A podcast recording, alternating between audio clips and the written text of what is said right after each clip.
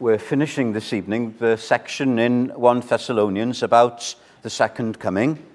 And Paul's concern is that we're not interested in uh, fixing the time of Jesus' return, but that we live in a prepared way. That's the best way of getting ready for the second coming. But to close this section, uh, he is giving us an even stronger assurance than us being ready for the second coming because our lives are uh, godly.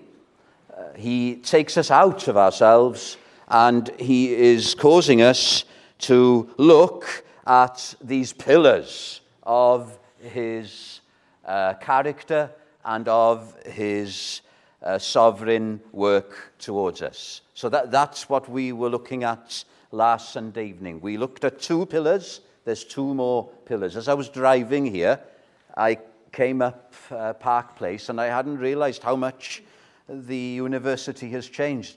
I hadn't seen the brand new Student Union building before, and the pillars there, uh, they looked quite something. Well, here are four pillars that we are to look at, hold on to, in order to not uh, dread the second coming of Jesus Christ as his children. Let's read again verses 9 and 10. And then, God willing, I'm only preaching one more time Sunday evening before I'm off for sabbatical.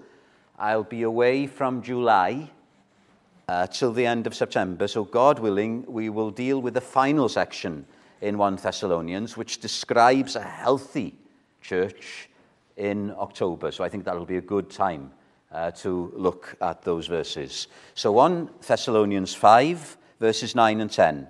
For God has not appointed us to wrath, but to obtain salvation through our Lord Jesus Christ, who died for us, that whether we wake or sleep, we should live together with him.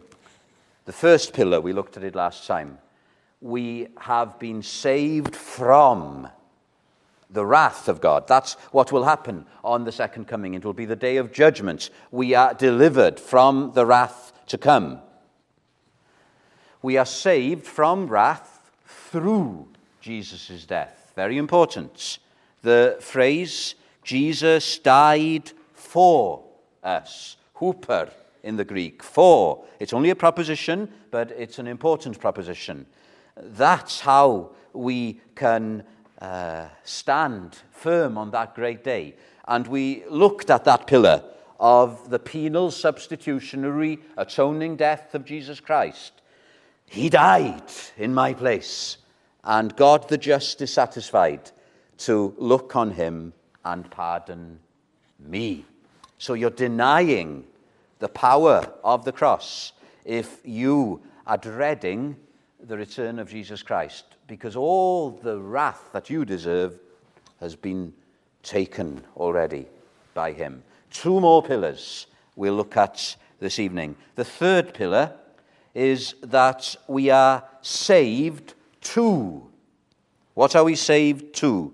Well, in my notes, eternal life with Jesus Christ. But in the verse, for God, verse 9, did not appoint us to wrath, but to obtain salvation through our Lord Jesus Christ, who died for us, that whether we wake or sleep, so whether we are alive when he comes, or whether we have died already, we should live together with him. So salvation isn't just about being delivered from judgment. It is that. Salvation isn't just uh, being uh, declared uh, not guilty and having Jesus' righteousness imputed to us so that we have a new standing before God. It is that. And those two pillars are wonderful. But there is something positive about salvation as well. Not only are we saved from something negative, but we are saved to something and something very positive. Now, look at the paradoxes here. It's quite interesting. Jesus died that we might die, that we might live. Jesus died that we might live. Our life, our eternal life, is due entirely to Jesus' death. And remember, Jesus' death was suffering hell for us. So our heaven is because of Jesus is suffering hell. The life Jesus has won for us is not an isolated life, it's life we should live together with Him. That's what we're going to concentrate on.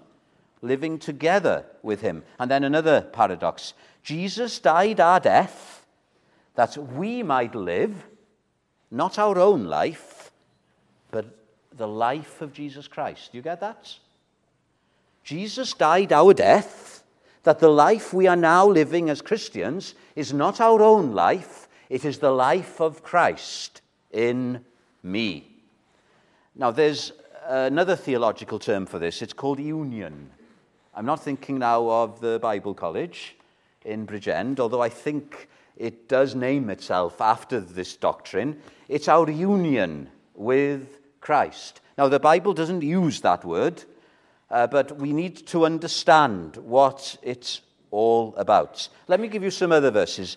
Thessalonians was the first letter, probably, that Paul wrote. So you've got an embryo here, things that he's going to develop at great length later. So another fairly early letter is Galatians. The hymn we just sang, Yet Not I, do you know where it comes from? Galatians chapter 2, verse 20 these are some of my favorite verses. Listen to this. This is union with Christ. I have been crucified with Christ. I've died.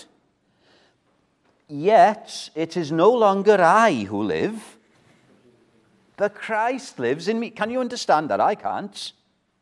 And the life which I now live in the flesh, here on earth, in my body, I live not in my own strength, but by faith in the Son of God who loved me and gave himself for me. I can imagine Paul, the greatest mind in the New Testament, he just can't get his intellect around what Jesus Christ has done. I can imagine him scratching his head, trying to understand it, and he can't. He's just got to say, Yet not I, but Christ liveth in me. Uh, was it uh, Haslam uh, who entitled his autobiography, Yet Not I? Whatever you're going to read about me, whatever things that have happened in my life, whatever blessings I have experienced, yet not I. It is Jesus Christ using me. As you look back at your Christian life, are you looking back, patting yourself on the back? Or are you saying, Yet not I? It's all because of Jesus Christ in me. It's not just Jesus dying for me and saving me. Since then, the only explanation to me still being a Christian is, Yet not I, but Christ in me. Once we lose that, we are heading for a fall. And maybe the section on this is Romans 6. I took it as a leading uh, that in the after meeting last Sunday, Keris was talking about Dr. Martyn Lloyd-Jones's book on Romans 6. So I meant to be referring to Romans 6 this evening. And if you haven't read that book, it's called The New Life. You need to read it. Uh, because what Paul is dealing with in Romans 6 is our union with Christ. Yet not I, but Christ in me at greater length. What does it mean that I have been saved to life with Christ, living together with Christ? Uh, well, let me just read, and I'll open these things up, and you will see, I hope, it won't be too complicated. Listen to verse 8 of Romans 6. Now, if we have died with Christ, we believe that we shall also live with him, knowing that Christ, having been raised from the dead, dies no more. Death no longer has dominion over him. For the dead that have died, uh, they uh, die no more. For the death that he died, he died for sin once for all, but that the life he lives, he lives to God. Likewise, ye also reckon yourselves to be dead indeed unto sin, but alive to God in Christ Jesus our Lord. What's he talking about? Well, it's a bit like this. When you hear about this union with Christ, yet not I, but Christ in me, you will say, I can do what I want. It, does, it doesn't matter. My life as a Christian is anything goes. But Paul says, you see, Paul had that reaction when he wrote about the gospel of grace in Romans. And he says, Certainly not. Shall we continue in sin that grace may abound? May it never be. God forbid, in the authorized version. Why? Because I'm joined to Jesus Christ, union with Christ. So there are Christians today who say, because I've been delivered from wrath to come, because Jesus died for me and I am justified, just as if I've never sinned, it doesn't matter what I do now. I can just live as I want. It's all covered by the blood. Now, if that's your attitude, you haven't understood what it is to be a Christian. Not only have we been saved from something, but we are saved to a new life with Jesus Christ. And this is the life of Jesus in me, and it's a life of living together with Christ. Do you still understand? Let me give you an illustration. Living together with Christ, we are walking with Christ. So think of Jesus Christ as the Good Shepherd. He comes all the way to go after the one lost sheep, and he saves you. How does the hymn put it? Through his loving arms around me. Now, what does he do after he saved us? Does he say to us, Well, then, I've done everything now for you. You go off now and live the Christian life. Is that the Christian life? Not according to the verses that we've looked at tonight. The shepherd doesn't leave us to our own devices. What Jesus Christ then does is walk with us. And the rest of our Christian life is a pilgrimage. I don't know, uh, my Christian life sounds a bit like this walk that's being arranged for the bank holiday. I don't know if it's a ramble or an amble or a shamble. Maybe we feel that our Christian life has been a bit of a shambles. But this is the point. We're walking with Him. We're joined to Him. Union, it's used of marriage. Uh, Matthew um, uh, uh, and Anya will be joined in marital union. We are married to Jesus Christ. That's another metaphor. But the one I'm thinking of tonight is this companionship in terms of walking. Right? We're walking with him. Can two walk together, said Amos, unless they be agreed? It doesn't make sense, does it? If we're walking with Christ and we are pulling in the opposite direction, that doesn't make sense. He hasn't saved us from hell and sin in order for us to continue in sin. And actually, we're joined to Him. So if you think of two walkers, not walking along Heath Park, but walking in um, the Alps, climbing in the Alps, they'll be roped together. And that's what union with Christ means. It means I'm roped to Jesus Christ. And I'm told that a rock climber's rope is so strong, it's so thin, but it's so strong that it can hold up to 12 double decker bus, buses. Now, this uh, tie uh, with Christ is even stronger than that. It's eternal. Nothing can separate us from the love of Jesus Christ. But we're tied to Jesus Christ. So that means we can't go too far astray. We can't. He loves you too much. That's where chastening comes in. And this is the wonderful truth. When Jesus died, we died with him. So don't talk about your old man. Don't talk about having to put to death your old man. Your old man has been crucified, he's dead and gone. But what we have now is the new nature, and the old nature is still there. So there's a conflict going on between the new man in Jesus Christ and the old nature. The old nature wants to take us away from Christ. It's like walking a dog. Have you ever walked a big dog? I used to live down in um, Kincraig Streets, and one of the tasks we were given, we had to walk the landlord's dog occasionally. It was a huge dog. And the dog would be pulling at the lead. And we're in a battle, aren't we? This old nature wants to go the other way. But we've died with Christ. And we have the life of Christ in us. So that when Christ rose from the dead, we also rose in newness of life. So it's like the two climbers, isn't it?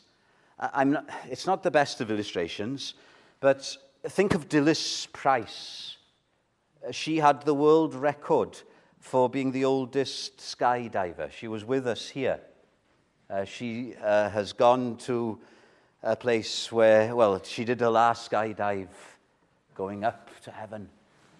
And she used to say, I, whenever I jump out of a plane, I jump in faith. but when she started skydiving, she was attached to another skydiver. So it depends not on your abilities, but on the person you're attached to.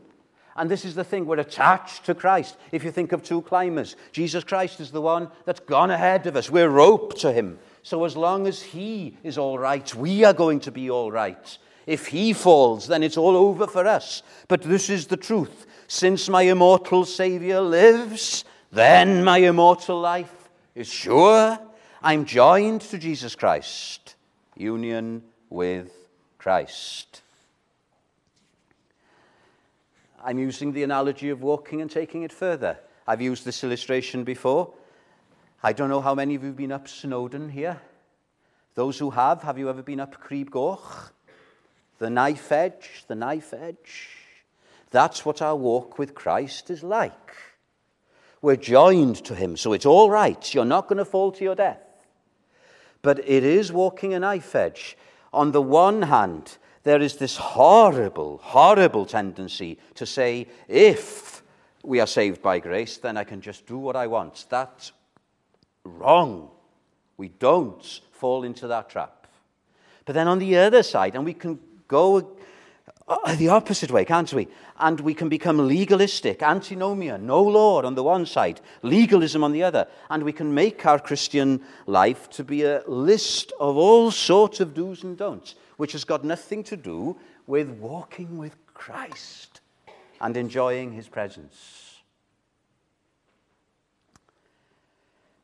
Know, I was brought up in a good home, and we went to chapel and I never heard the gospel in that chapel, but there were people in that chapel, I couldn't say if they were saved, but they would still not do things on a Sunday.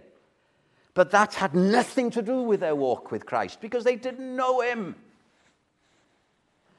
So, the purpose of the Christian life is that I'm not doing whatever I want. I'm not falling down that one side of the knife edge.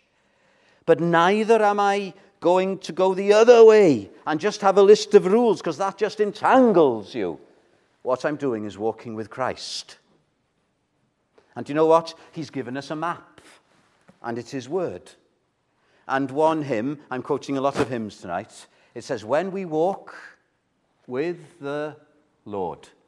It's not a map in the hymn, is it? In the light of His Word. What a glory He sheds on our way. If you're up in the mountains in certain conditions, if you've got mist and if you've got the sun trying to come out, you can see uh, what they call glories. You, you can see uh, like a, a patina, uh, like a, it's like a, a halo over the reflection of you. And it's a bit like that sometimes, isn't it? When we walk with the Lord in the light of His Word. What a glory He sheds on our way. We're going on a knife edge and we think it's all over. I'm not going to be able to go along that bit, Lord. I've come so far and you've helped me. But Lord, that looks impossible. I can't do that. And He says, Yes, you can, because I've already done it. And you just follow in my steps and as we do that, we take baby steps and we find glory. Have you had that happen? Maybe you've had your back up against the wall. You don't know who to turn to, where to turn to. And then God just comes. Glory, glory. Hallelujah. So, this walk, this union with Christ. So, I'm not giving an exposition of Romans 6 tonight, but that's where you get it at its fullest. We've died with him, we've been raised with him, we are tied to him by eternal bonds. And how can we? How can we live a life of sin? How can we offer our members to serve sin? It's, it's stupid, isn't it? Uh, that's how Lloyd Jones put it in the book The New Life. He says, when a Christian falls into sin, he or she is stupid. Uh, one person went to see Lloyd Jones because they were struggling with a particular sin. And as they were describing this sin, I know Lloyd Jones on many occasions spoke gently to people, but on this occasion he didn't. Do you know what he said? How can you, how can you commit that sin?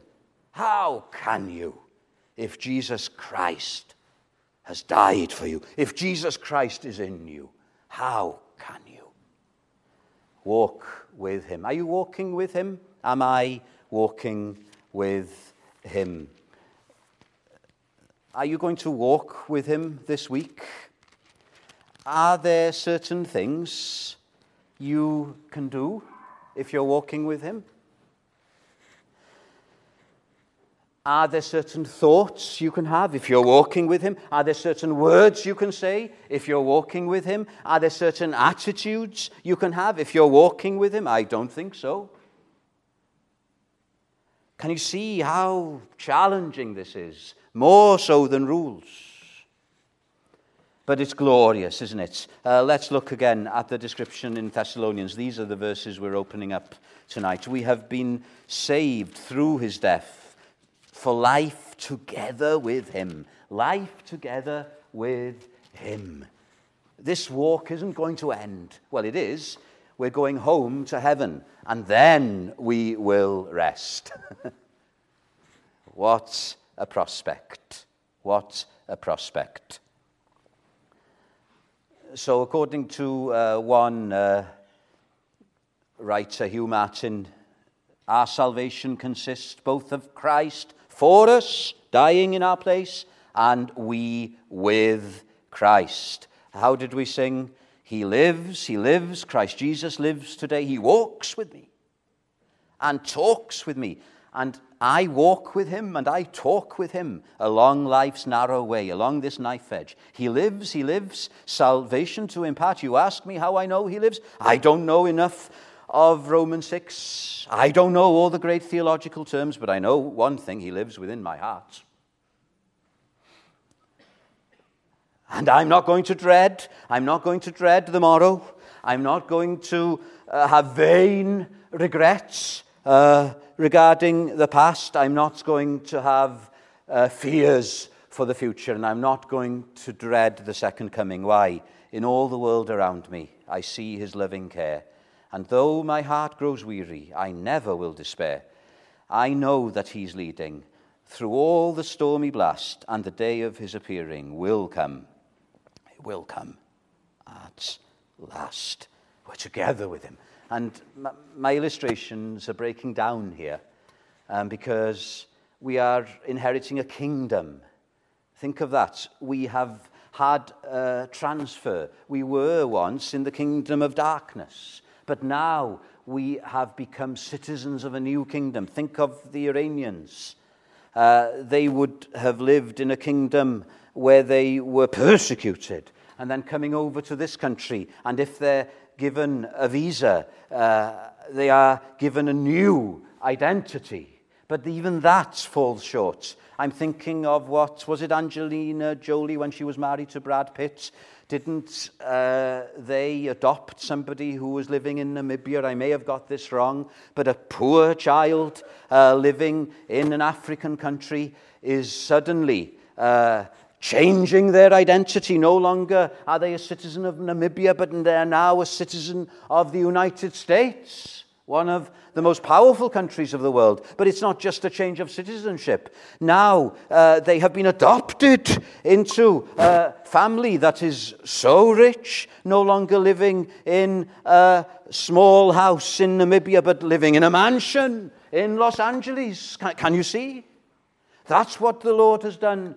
We're going to live together with Christ. We're going to live in the mansion. We're going to live there forever and forever. It's never going to be revoked. It's glorious. That's why these Christians were looking forward to the second coming. They couldn't wait. And then one last pillar uh, as I come to a conclusion.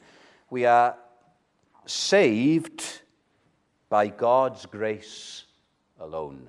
So we are saved from wrath, we are saved through the death of Jesus Christ, we are saved to life with Christ, this wonderful union with Christ, and we are saved by God's grace alone. Look at verse 9. For God did not appoint us to wrath. Do you know what that word appoints means? God hasn't chosen you to wrath. God hasn't destined us to wrath, but to obtain salvation. The same Greek word for appoint is used of Jesus choosing his disciples. You did not choose me, but I chose. I appointed you. So just as Jesus chose the twelve, he's chosen you. We are apostolic, aren't we, in that sense? We, we may not be apostolic in the sense of having seen physically the risen Lord, but we are apostolic. And then the same word is used uh, of uh, Jesus Christ choosing Paul, 2 Timothy 1. Uh, look at these verses. God, who has called us and saved us with a holy calling, and according to our uh, not according to our works, but according to his own purpose and grace, which was given us in Christ Jesus when? Before the world began, to which I was appointed a preacher and an apostle. So the same thing that chose the 12 disciples, the same thing that chose the great apostle Paul, has chosen you and me. And it wasn't an afterthought, it was in eternity past. What a pillar this is. So, what does your salvation depend on ultimately? Now, I don't want to be mis understood us uh, here.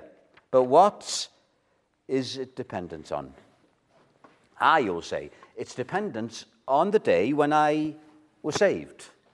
It was dependent on my faith in Jesus Christ. Well, yes, it was.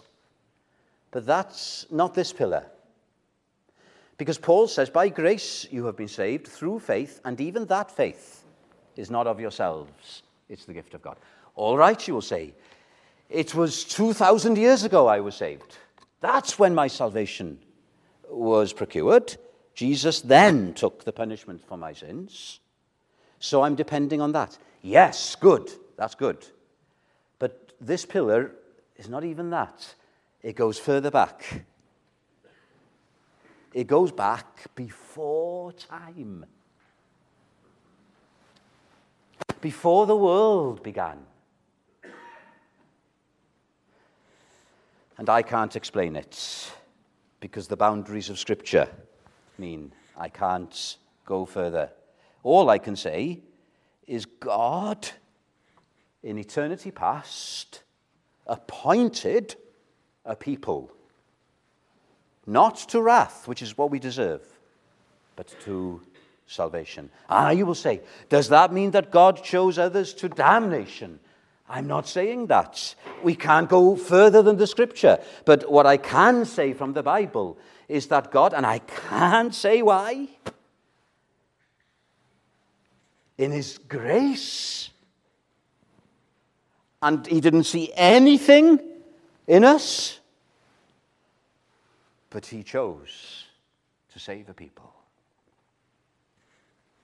Have you uh, seen the golden chain in Romans 8? Whom he did predestinate, them he also called, and whom he called, them he also justified. That's all past. But look what he does. And where them he justified, he also glorified.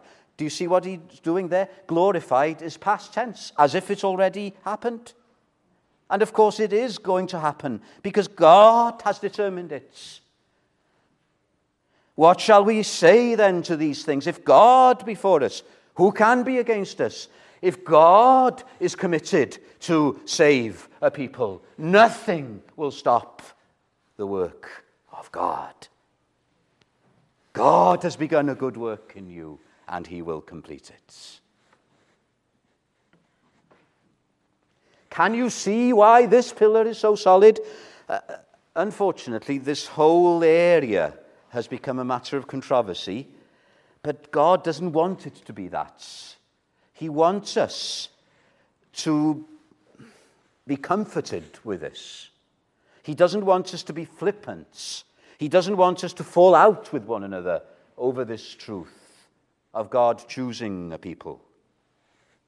But He wants us to gain encouragement can I read Robert Murray M'Cheyne? A godly man, if ever there was one. Didn't make 30, didn't make it. Got called home. Do you know what he said? Chosen not for good in me, wakened up from wrath to flee, hidden by the Saviour's side, by the Spirit sanctified. Teach me, Lord, on earth to show by my walk by my love how much I owe. For God has not appointed us to wrath, but to obtain salvation through our Lord Jesus Christ, who died for us, that whether we wake or sleep, we should live together with him. Whether our life is short, like M'Cheyne's, or whether we live to a good, ripe old age, it doesn't matter. Whether our life is successful or whether it's not successful, whether we are rich or whether we are poor, whatever may happen to us, whatever our situation, that we live for Jesus Christ. We walk with Him. Can you do that?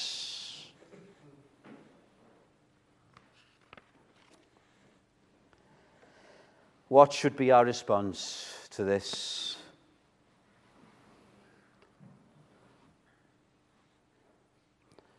Not why did God not choose everybody, but why did God choose anybody.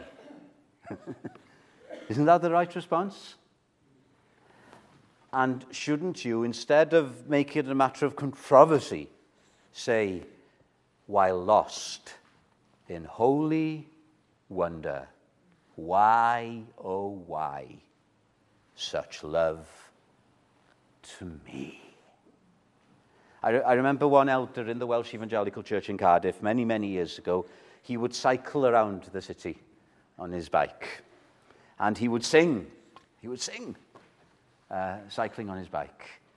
And one of the hymns that he would sing was Diolch byth am gofio llwch y llawr. Thank you forever for remembering the dust of the earth. If you're going to start cycling around Cardiff, I can tell you it's quicker than driving. You can get around Cardiff quicker these days on your bike. Well, why not? As you look at the mass of people living here, and what a fair city this is. What a privilege to be able to bring the gospel to all these different nationalities now. The mission field is on our doorstep. And not to have a sense of superiority, not to be smug. But as you look at the mass of people, as you look at the moral degradation, your only response is, Why, oh, why have I been spared? Why, oh, why such love to me? And that didn't make Paul go in on himself, it propelled him forward to take this good news to whoever didn't Mr. Hyam have the promise as he was driving down Leckwith Hill? The Lord said to him, I have much people in this city. And I believe God still has much people in this city. So let us live for him. Let us lift up our heads. We're on the victory side. And let us take this good news to whoever for his name's sake. Now let's sing together as we close. I can't remember what the hymn is. Forever with. The, that's good, isn't it? Together with Him forever. forever with the Lord. Amen. Is, is it an amen to you? Amen. So be it. So let it be. Life in the dead. Life from the dead, even, is in those words. We better sing 809.